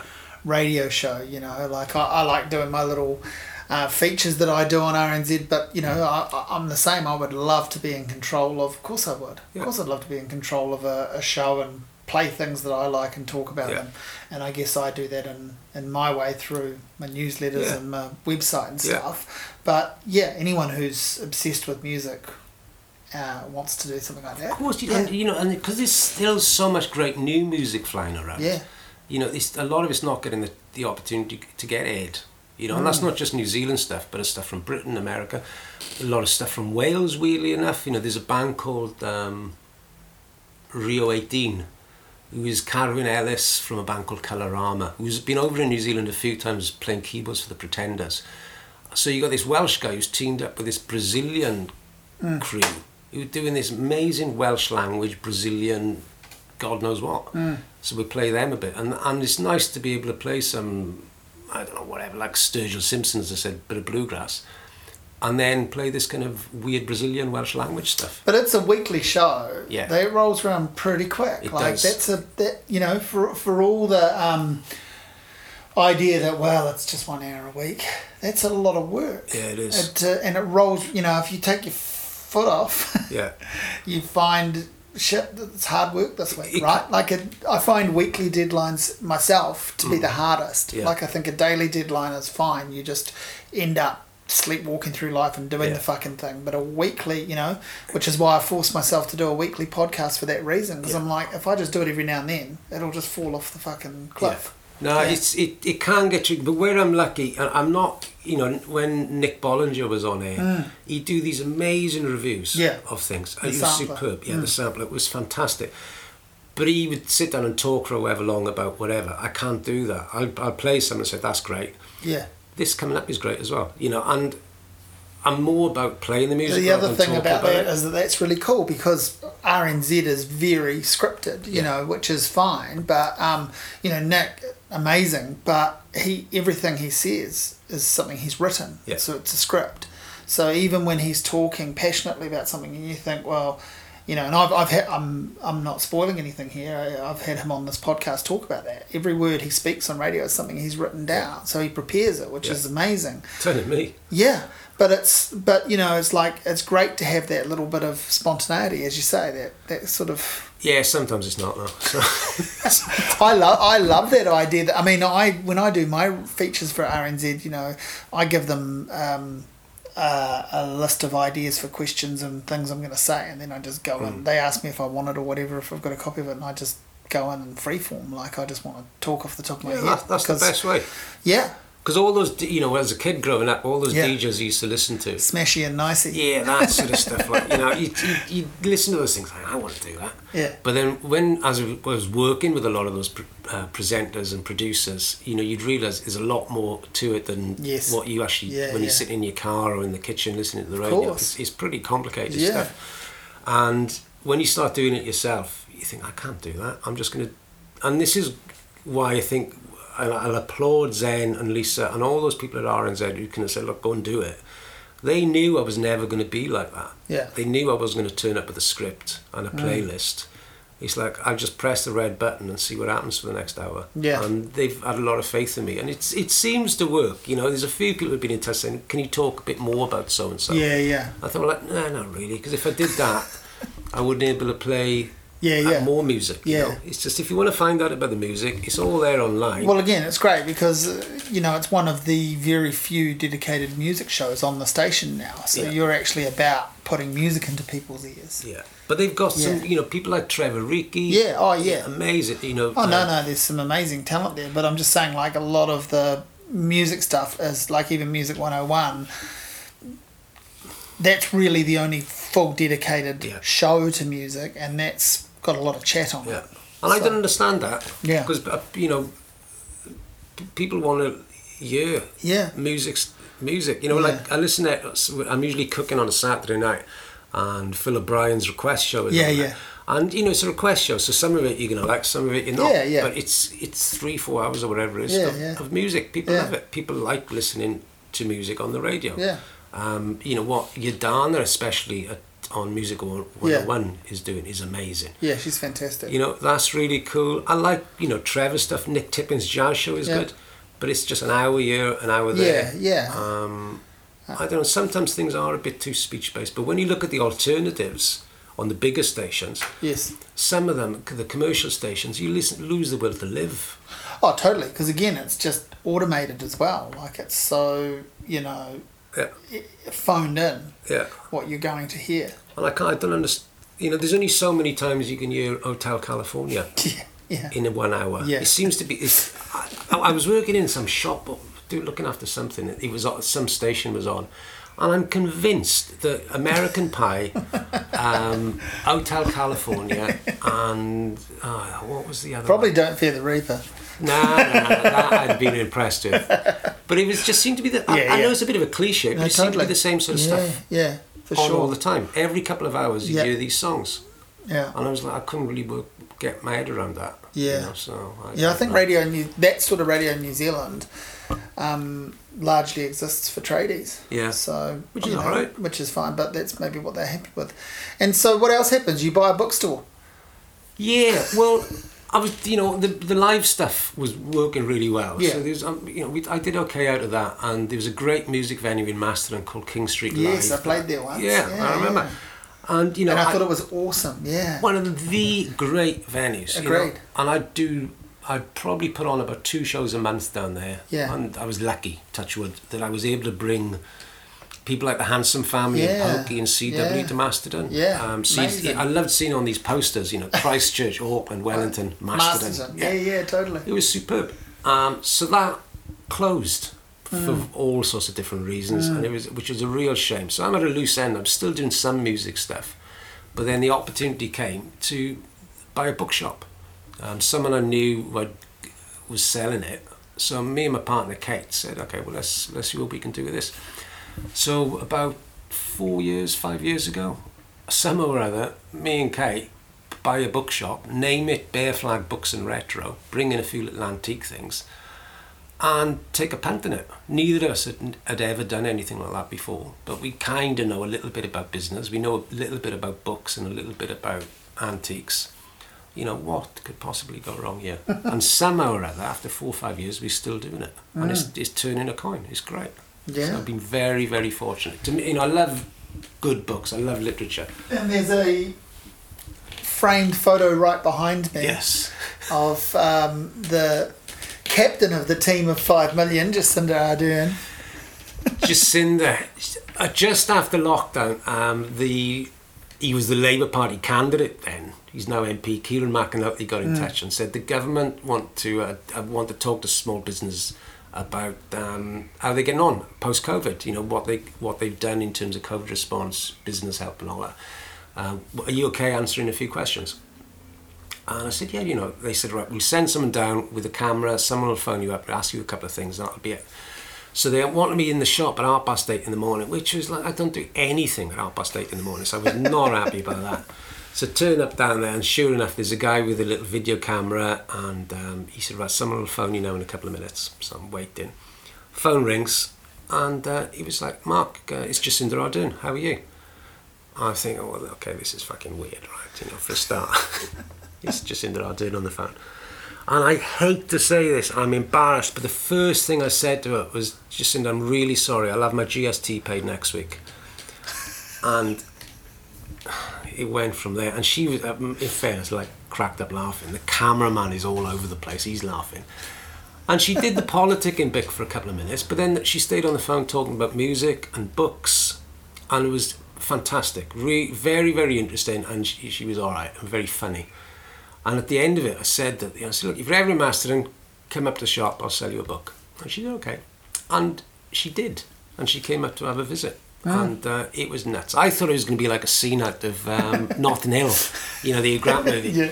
Just me in the bookshop, Jacinda walks in, and uh, but now she, you know, she had about five hundred kind of press and journalists yeah, yeah. and camera crews. But that's great for business. A good, that was a great photo op. Yeah, well, she was in the shop for quite a while. Yeah. Um, you know, talking books. You know, she wanted to know about, um, you know, what books people were buying going into lockdown. I told her a lot of erotica for some reason um, and those isolation classics like um, you know Treasure Island and uh, Robinson Crusoe, Man Alone, all that. Nah, she was fine, but you know it, it was it got on. It was TV coverage for it. Yeah. It was press left, right, and centre, and it was good and a nice, very nice photograph as well.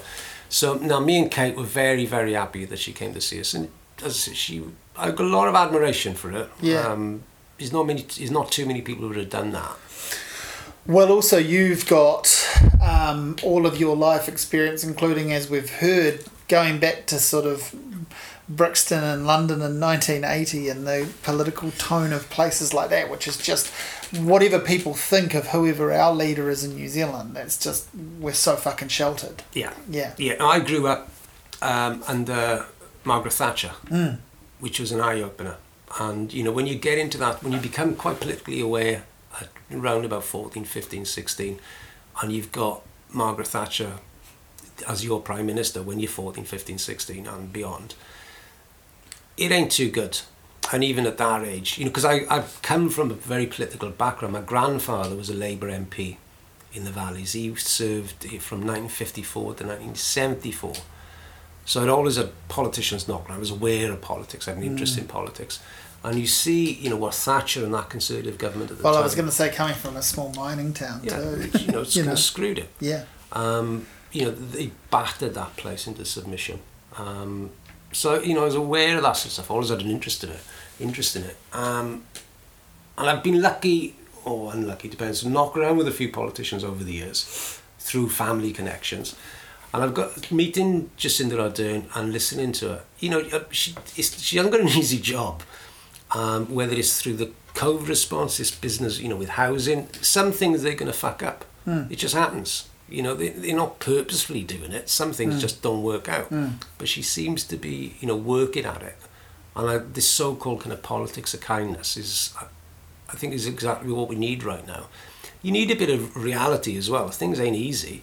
And hopefully people like Grant Robertson will hmm do the trick there. But I think she's the sort of leader that this country needs, and also the sort of leader a lot of other country needs. Mm. But New Zealand's very fortunate. We haven't got the sort of problems that a lot of other places have. Mm. So you know this sort of splendid isolation that we've got down here.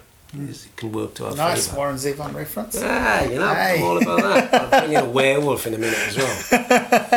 but no, the bookshop's been great. It was yeah. a great thing to do. I love sitting there. Um, yeah, you get to have a chat. You get it's to very social. See life happen. Yeah. yeah. Sometimes you don't want to chat though. You know, yeah, yeah, it, yeah. The, the bookshops are a magnet for some of the most boring people in the world, and at the same time, a magnet for some very interesting mm. people. Mm. Um, you know, we we're not very good at um, certain things.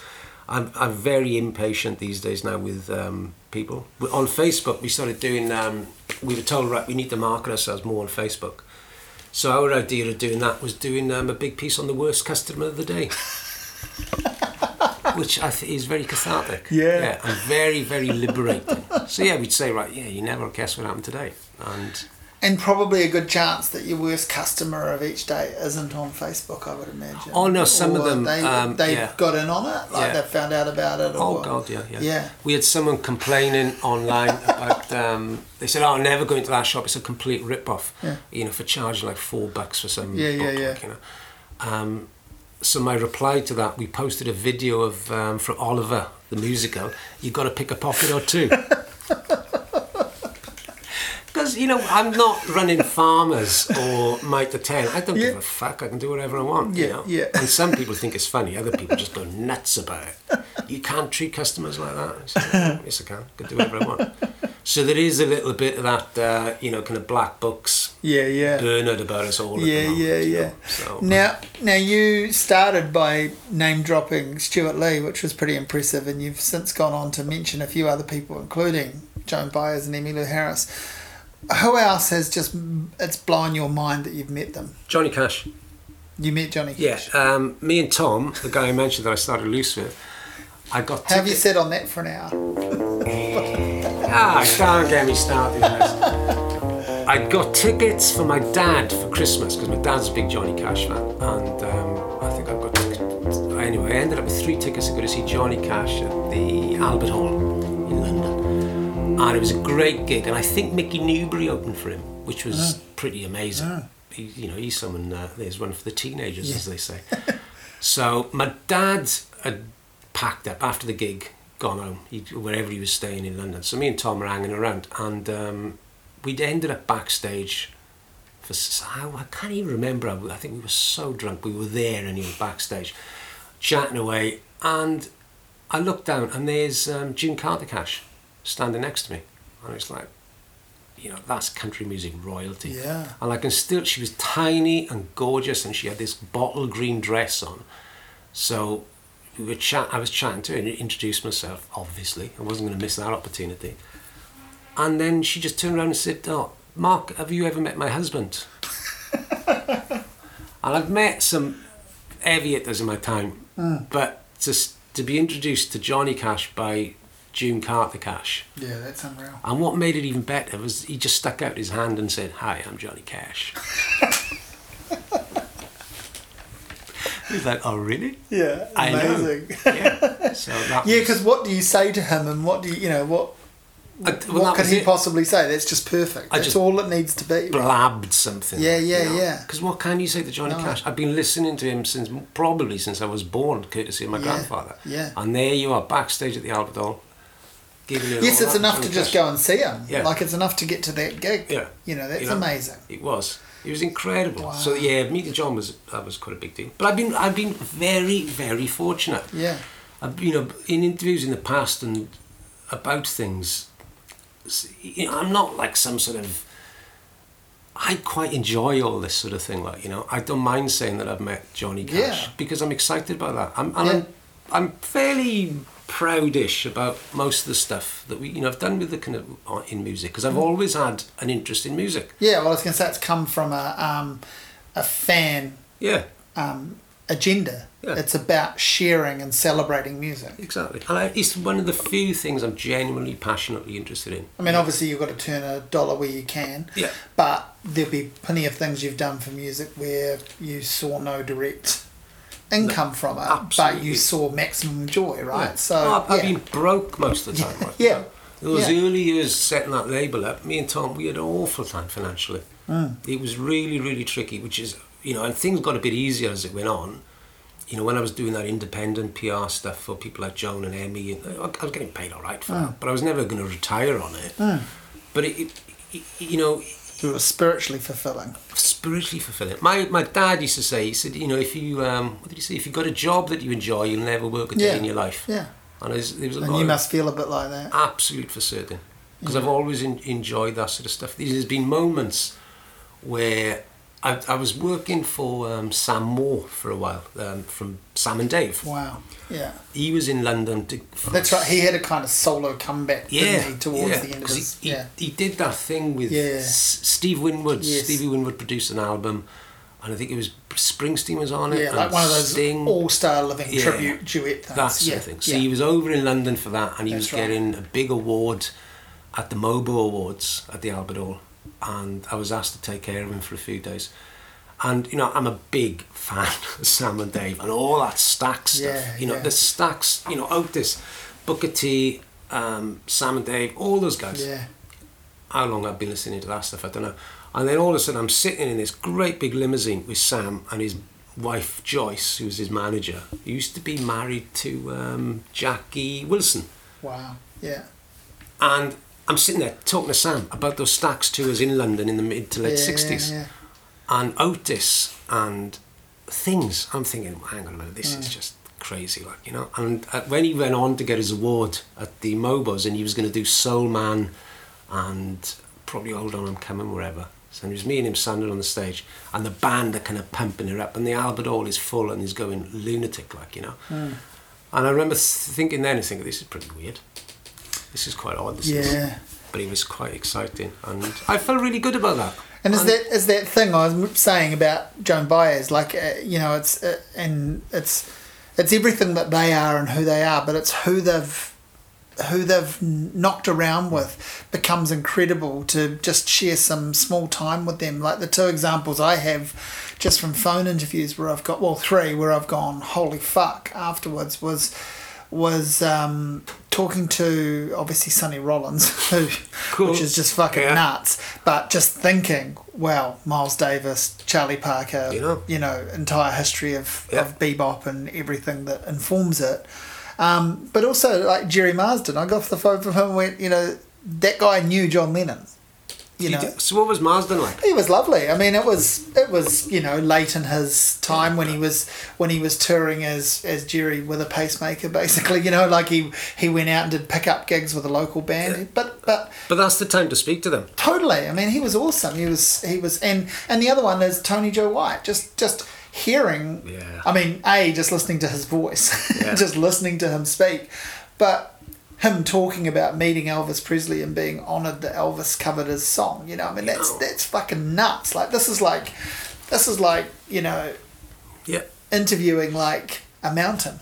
It's just crazy. That's, that's the great thing about that because if it's going back what we said about if you're a fan of this sort of stuff yeah. and that's your passion, and then all of a sudden you're speaking to these, as yeah. you said, people like you know Sonny, yeah. Tony Joe, and all those guys. How cool is that? Yeah. That's all I wanted to do. It's like if you were kind of Formula One was your big thing, and mm. you get to kind of talk to, I don't know, James Hunt back yeah, in the day, yeah, or yeah, you know Senna and all those guys. It doesn't matter what you could. You could be into architecture. You could be into building roads. But that's what I'm getting at. Is like, it's, yeah, it's the stories within the stories, you know, and the connections. The fact that you are, you know, yes, it's you've got a job to do, and you know whatever, and yes, it's cool to even get to speak to them. But just thinking about like the whole six degrees of separation mm. thing of I've met someone or I'm talking to someone who has yeah you know when I when I met um, Suzanne Vega and talked to her was amazing but I also thought when she left because Sylvie Simmons had told me this I thought man she you know she had a really deep relationship with Leonard Cohen mm. they hung out yeah. a lot that's crazy. Yeah. You know. Sylvie's a piece of work, isn't she? oh, she? yeah, she's good fun. How much fun is she? Yeah, she's fantastic. So, you know, when she came over to New Zealand and, you know, we mm. did that Leonard Cohen thing in yeah. Carterton when she was doing I'm Your Man and we did that concert. I've known Sylvie for a long time, but it was nice to have some time with her just to talk about things. Yeah, yeah, yeah. You know, like not just the Cohen stuff, but being on a tour bus yes. with the Clash Oh yeah, yeah, the... yeah. Well, she ended up staying at our house because yeah, she right. came down to Wellington a day early, and you you rang me and went like, "Can you go pick her up?" And yeah. I was like, "Yeah, yeah." And then she says, "I'm actually stuck here for a." Right. Yeah. And then the funny thing was, I ended up I dropped her at the airport, and she was off to Sydney, and the next day I was over there, so we went to a Kraftwerk gig together. Great. And I was that was a moment for me where I was like, not only am I seeing Kraftwerk, mm. but I'm seeing Kraftwerk with Sylvie Simmons mm. from Mojo magazine, who says to me do you mind if I take out a pen and paper and write some notes? I'm not sure if I'll write this up, but I'd just like to. And I'm kind of like, you just made this even more perfect. you know, like you just made this even better. Write your fucking notes. Yeah. Let me let me watch you write yeah. notes. Can I hold your you pen? Know? Yeah, yeah. I was like, I don't write notes at gigs anymore.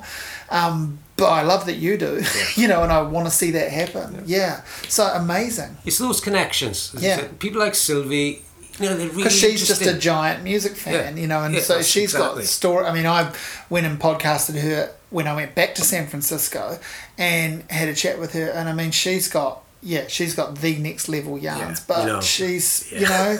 she's just sharing them because they're amazing stories. She stayed with me and the kids, you know, for a while, and there was I think then the kids were quite young then, and there was mm. some book, some picture book, and there's a helicopter, I don't know whatever, and they're talking to Sylvie about a helicopter. She goes, "Oh, I was in a helicopter with Metallica once." Like, okay, well, let's sit down and have a glass of wine and have a talk about that, shall we? Kids off to bed. You know? It's that sort of stuff. Yeah. I love that. And again, you talk about Joan, you know, cruising yeah. around with her. You know, because it's not just the Dylan stuff and all mm. those things. Mm. She was on that, you know, she was marched with Martin Luther King. Yeah, yeah, yeah, totally. What was that? I think that was yeah. in 1959. She's in a relationship with Steve Jobs. Yeah, I mean, but, you know, she's well. She said she's fucking her way through the billionaires club. Yeah, that yeah, was her yeah. line. Like, yeah, yeah. It's just, as I say, none of that, none of that um, marks who she is. She's a, an amazing, talented, famous person. Hmm. But but those other stories of connections with people are fascinating. Yeah. How could they not be? You know, yeah. and, and I, as a fan hmm. of not just you know people like her and others, but as a music fan, it's, it's instead of having to say your cop your mojo in front of you you're actually sitting next to yeah. people to talk about these things, yeah. like, you know, and you can ask them things, and they're very open, you know, because yeah, you build it's building up relationships with people, and once they're going to trust you, um, they'll talk, you know, and use conversations. Well, don't you find? I mean, you would know this far more than me, but don't you find that they, as a as a blanket rule, um, that level of famous, successful, talented person hates being fawned over and can see through it immediately. Yeah. But but genuine fandom and awareness of who they are is fine if yeah. it's served up like yeah. without a bit of sort of moisty palm mouth breathing. Yeah. You know, if you're not all over them going and you know, and then tell me when this happened. The stories come out because how could they not? You learn that. You know, when mm. I, I think the first time I started kind of hanging out with some fairly well-known people you know, you know, even though you know you shouldn't, you do actually want to kind of go on your knees and say, yeah. I, I worship you. You yeah, are amazing. We're not worthy. Yeah, exactly. There's a bit of that. I remember meeting Daniel Lanois oh, at wow, some yeah. gig, and I made such a dick of myself, like you know, because he was, and I loved the work he'd done on oh, Wrecking Ball and all these other things, and ah, I, I cringe thinking about it now. but that's I was. But, yeah, yeah, you're a different person. Exactly. Yeah. You, you, kind of you know you, as you get a bit older and a bit smarter, you know what to say and yeah. when not to say it. Yeah, everything's trial and error yeah. in life. you know, it's it's all right. I, don't, I know one or two others. People like um, I remember when I was doing some stuff with the White Stripes with that band Blanche. They were opening for them. We did some big shows with that, and to see because in those days the White Stripes were massive. Yeah. How big they were, and you know they were doing. We were lucky. I was very lucky enough to be with them on a couple of those big tours, with John Baker from up in yeah, Auckland. Yeah, yeah. Uh, was the first time I met John, dressed as Sherlock Holmes, from what I remember, which I always found quite odd. Um, but to see these people fawning around Jack mm. and the bullshit they're talking and all that, and you're stepping back thinking, you've got to put up with this all day, every day. You know, mm. you're 24 7, you're Jack White, this massive rock star. Yeah. And that's just Jack White. Can you imagine being someone like Paul McCartney? Or yeah, it's nuts. It's a different, different world. So, you know, I've always learned with those those guys the show was great. What can I get you? That sort of thing. And that's all they want to know. And then yeah. just talk as normal. Yeah. Talk about the kids. Talk about anything other than how amazing they are. Yeah. But sometimes some of them want to be told how amazing they are. And I've got no issues about that. And I know that they want. yeah, you work out who needs, yeah. re- who requires that, yeah. and how that's going to go. Yeah, exactly. And that can be a lot of fun too, right? Like again, if you if you're talking about people that actually have got fucking stories for days and major runs on the board. They're not yeah. a fraudster. They're not a fake. They're, no. they're, the real deal. Then of course you want to hear that shit. Yeah. when you know when I was when I met Emmy for the first time, I kind of had to hold back mm. about things like you know because I just wanted to talk to her about so much. But it was a business thing. I'm there to take care of things and look after and make sure things don't go wrong and make sure things don't go right. But at the same time, I wanted to say, so Gram Parsons, you know, tell me about Gram Parsons or tell me about whatever. Mm. You know, let's talk about Dolly Parton. Mm. But you, but when I was lucky, you know, because I was with her when she was doing all these interviews, she was telling all these stories to these journalists, and I'm sitting in or listening yeah. to them or whatever. So I was fortunate to get that side of things. But most of it is just normal stuff. Um, she, when Emmy was in London, the first time I was with her, her mum was with her, Eugenie. And my first job for Emmylou Harris was to make sure that her mum ate her lunch. I always remember that you know, she went off to do this interview. I said, Do you need anything? She goes, Yeah, make sure mum eats her lunch. and Eugenie was sitting next to me saying, Don't you listen to her. I'll eat when I want to eat. That's perfect. You know, so sometimes it's just basic, normal day to day stuff. Yeah. Like making yeah. sure some 82 year old crazy Southern Belle has a sandwich. So I can cope with that as well. And now you're in the bookstore. Have you thought about writing some of these stories down? No, because um, is that not your thing? Nah, I'm not good enough to do that sort of stuff. And a lot of it is just, you know, it's interesting for two minutes. Because I, I, would never do the kind of, um, I'd never spill the secrets. Yeah, yeah. And there's a few of those. Yeah, well, they're yours. You've, you've earned those. You know, yeah, yeah, yeah, but it's also when are you get it, you, some of the people you see certain things and you do certain things with these bands, and they're there on its discretion you yeah, know, what goes on to stays on to Yeah, well, there's, yeah, and I'm not doing any super bad behaviour. No, no. Well, actually, some of it was. um, but there's certain things that you think, no, I'm not. You, know, you get employed because you're discreet about yeah, stuff. Yeah, I'm not right. talking about crazy Led Zeppelin yeah, yeah, early yeah. 70s behaviour. Yeah, yeah. Nothing like that. But some of it's not that interesting, some of it. That's it's right. like yeah, me and you talking about it. Yeah. It's quite funny. But Yeah. And it's not easy to. I've read some of these memoirs, and they're not always that good. No, they they they um they arrive with promise. Yeah. And yeah. that falls away very quickly, Yeah, doesn't it? exactly. It, it, it, it um, what should have been the back page of Mojo Yeah. has been fleshed out into a book. Yeah. See, the good, the people who do it really well is like Allan Jones, who's Yes. you know the former uncut editor now. He did that thing. Uh, Stop yeah, he did that back page Before. thing. Yeah, yeah. well, that yeah. he's published that in Yes, book form. yes. It's superb. Yeah, yeah. It's some of the funniest because he's Yeah. a great writer. Yeah. You know. and they're little they're still just little bite-sized anecdotes about stuff Yeah. rather than this whole we're supposed to care what you went off and did Yeah. in and around there You know, yeah that's just the, you know they're Yeah. good at it. The others, uh, Yeah, yeah. There's not many. I'm not that big on music biography and autobiographies. Mm. There's not too many I've really enjoyed. You know, some of it, but yeah But I've got a bookshop. I don't read books anymore. you know, I've, I've got this aversion to the things like you know. I'm too busy being rude to customers to read books. so I just want to sit in the bookshop with some music playing yeah. and just have a coffee and watch the world. Yeah, exactly.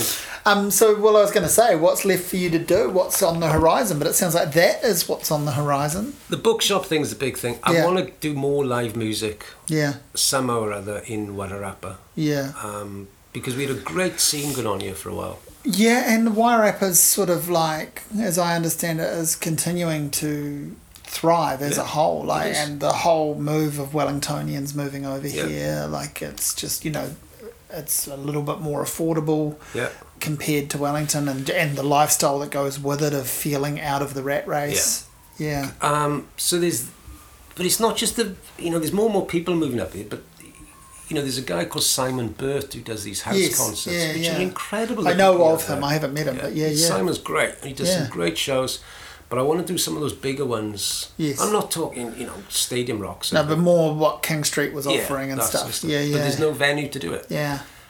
And how do uh, you get a temporary one, you know, and how do you get. Well, that, it can be done. You know, when I started doing live music in Wairarapa, there wasn't any music venues. So me and um, Katie Grantham, um, who I started up with people with, we, you know, like we did Heart Attack Alley in a bowling alley in Masterton, which is great. Um, we put the Handsome family on and Delaney in Marlon in a, the little museum, you know, with 90 to 100 people there.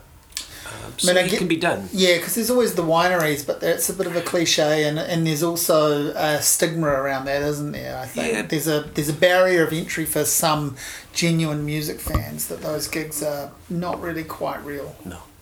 But, it, you know, they, they are, it's a winery show. But the Yeah. thing is, you got those locations, so why not, you know, you, you don't have to have some kind of awful covers band playing them. Yeah, yeah, Or yeah. a good covers band. You know what I mean? You Yeah, can put any yeah. of the locations there. You know, we did a few of those, um, I did a two or three huge Pink Floyd tribute shows. That's right. With a band called Eclipse, who were amazing. You know, I'm not Pink Floyd's biggest fan, but Eclipse really, you know, really knocked it out of the park. And we did those at um, a place called Stonehenge, Oh, yeah, yeah. outside of. Oh, we had two and a half thousand people up there for Wow. that. But that was with a massive light show. Yeah. The the guy who did the sound, or one of the sound engineers, was Roger Waters' former sound engineer. So he did the Berlin Wall show Wow, um, yeah. and all that. And he lives in Carterton. Um, a guy called Paddy. So and it's a massive light show, lasers to kind of die for. And you know, there's a good few thousand people went up for that. But those things are massive. They're really tricky to put on. You know, it's it's complicated and it's a big punt as well financially. Mm. So you got to be a bit careful of that. But I will get into doing more stuff because there's a lot of good musicians in Wairarapa. There's a good local scene here. But they're not doing as much as they could and should because of a lack of a venue. Hmm. Um, but I, I do want to bring people back here because we did, a, you know, Delaney and Marlon, Delaney Davidson and Marlon Williams came to play here. I think the first time about seven, eight years ago, and it was just doing it as a, you know, the two a two piece playing in front of, you know, say hundred people. People are just knocked out by it, Yeah. and you know, to see Marlon now what he's doing, Yeah, yeah. you know, Hollywood star, giving Yeah. it plenty, Yeah. and but he was always going to be amazing. Yeah. You know, Oh, yeah, I remember seeing him when he was still fronting a band and barely out of being a teenager, and it's just like, there's a star.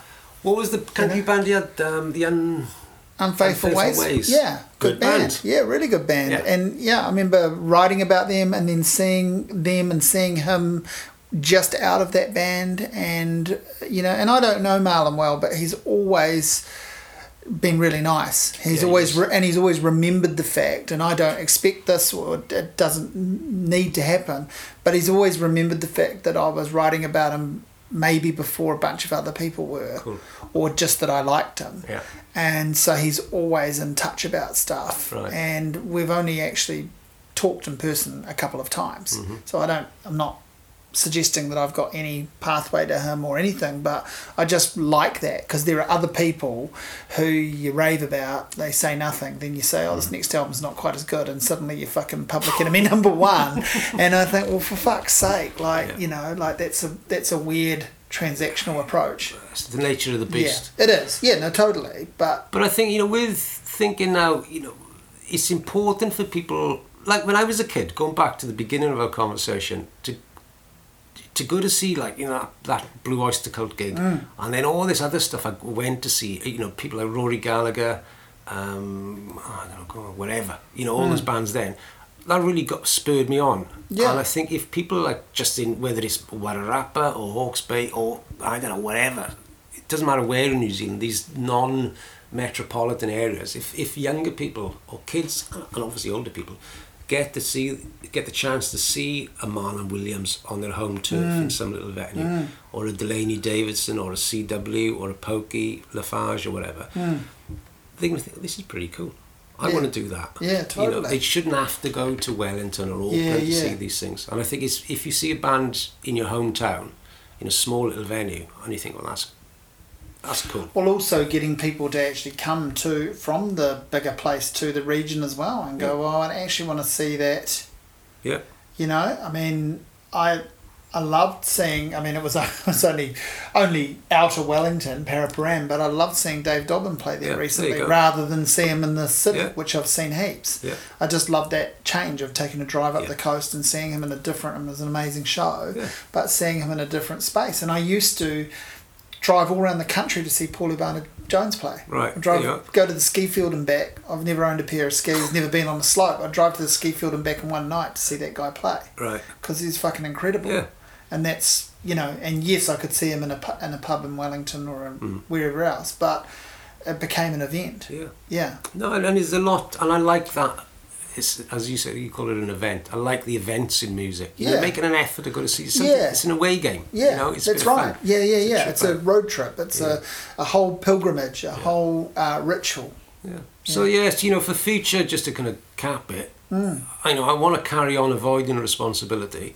Somehow or other, get away with what I'm doing. You know, I'm very happy with the bookshop. You know what my partner Kate is doing with it is amazing. If it was down to me, it'd just be a oh, black box. Uh, it wouldn't even be that. Like you know, it'd just be I'd just be sitting there just saying, "Don't even bother coming in." Like. I'd have yellow flags outside saying, you know, kind of, you know, COVID infested. Danger, avoid. Yeah, danger, yeah, danger. Well, danger, grumpy Welshman inside.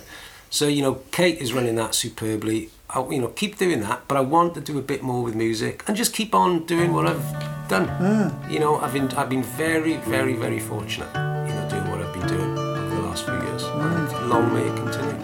Yeah, well, this has been a fun chat. Thank you. It has been. Thank you very yeah, much. No, good. New man Bojangles and he danced for you.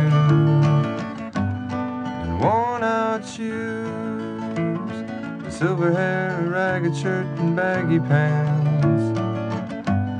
the old soft shoe.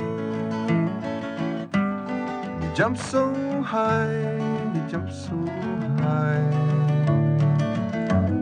You lightly touch down. Mr. Bojangle, Mr. Bojangle, Mr. Bojangle.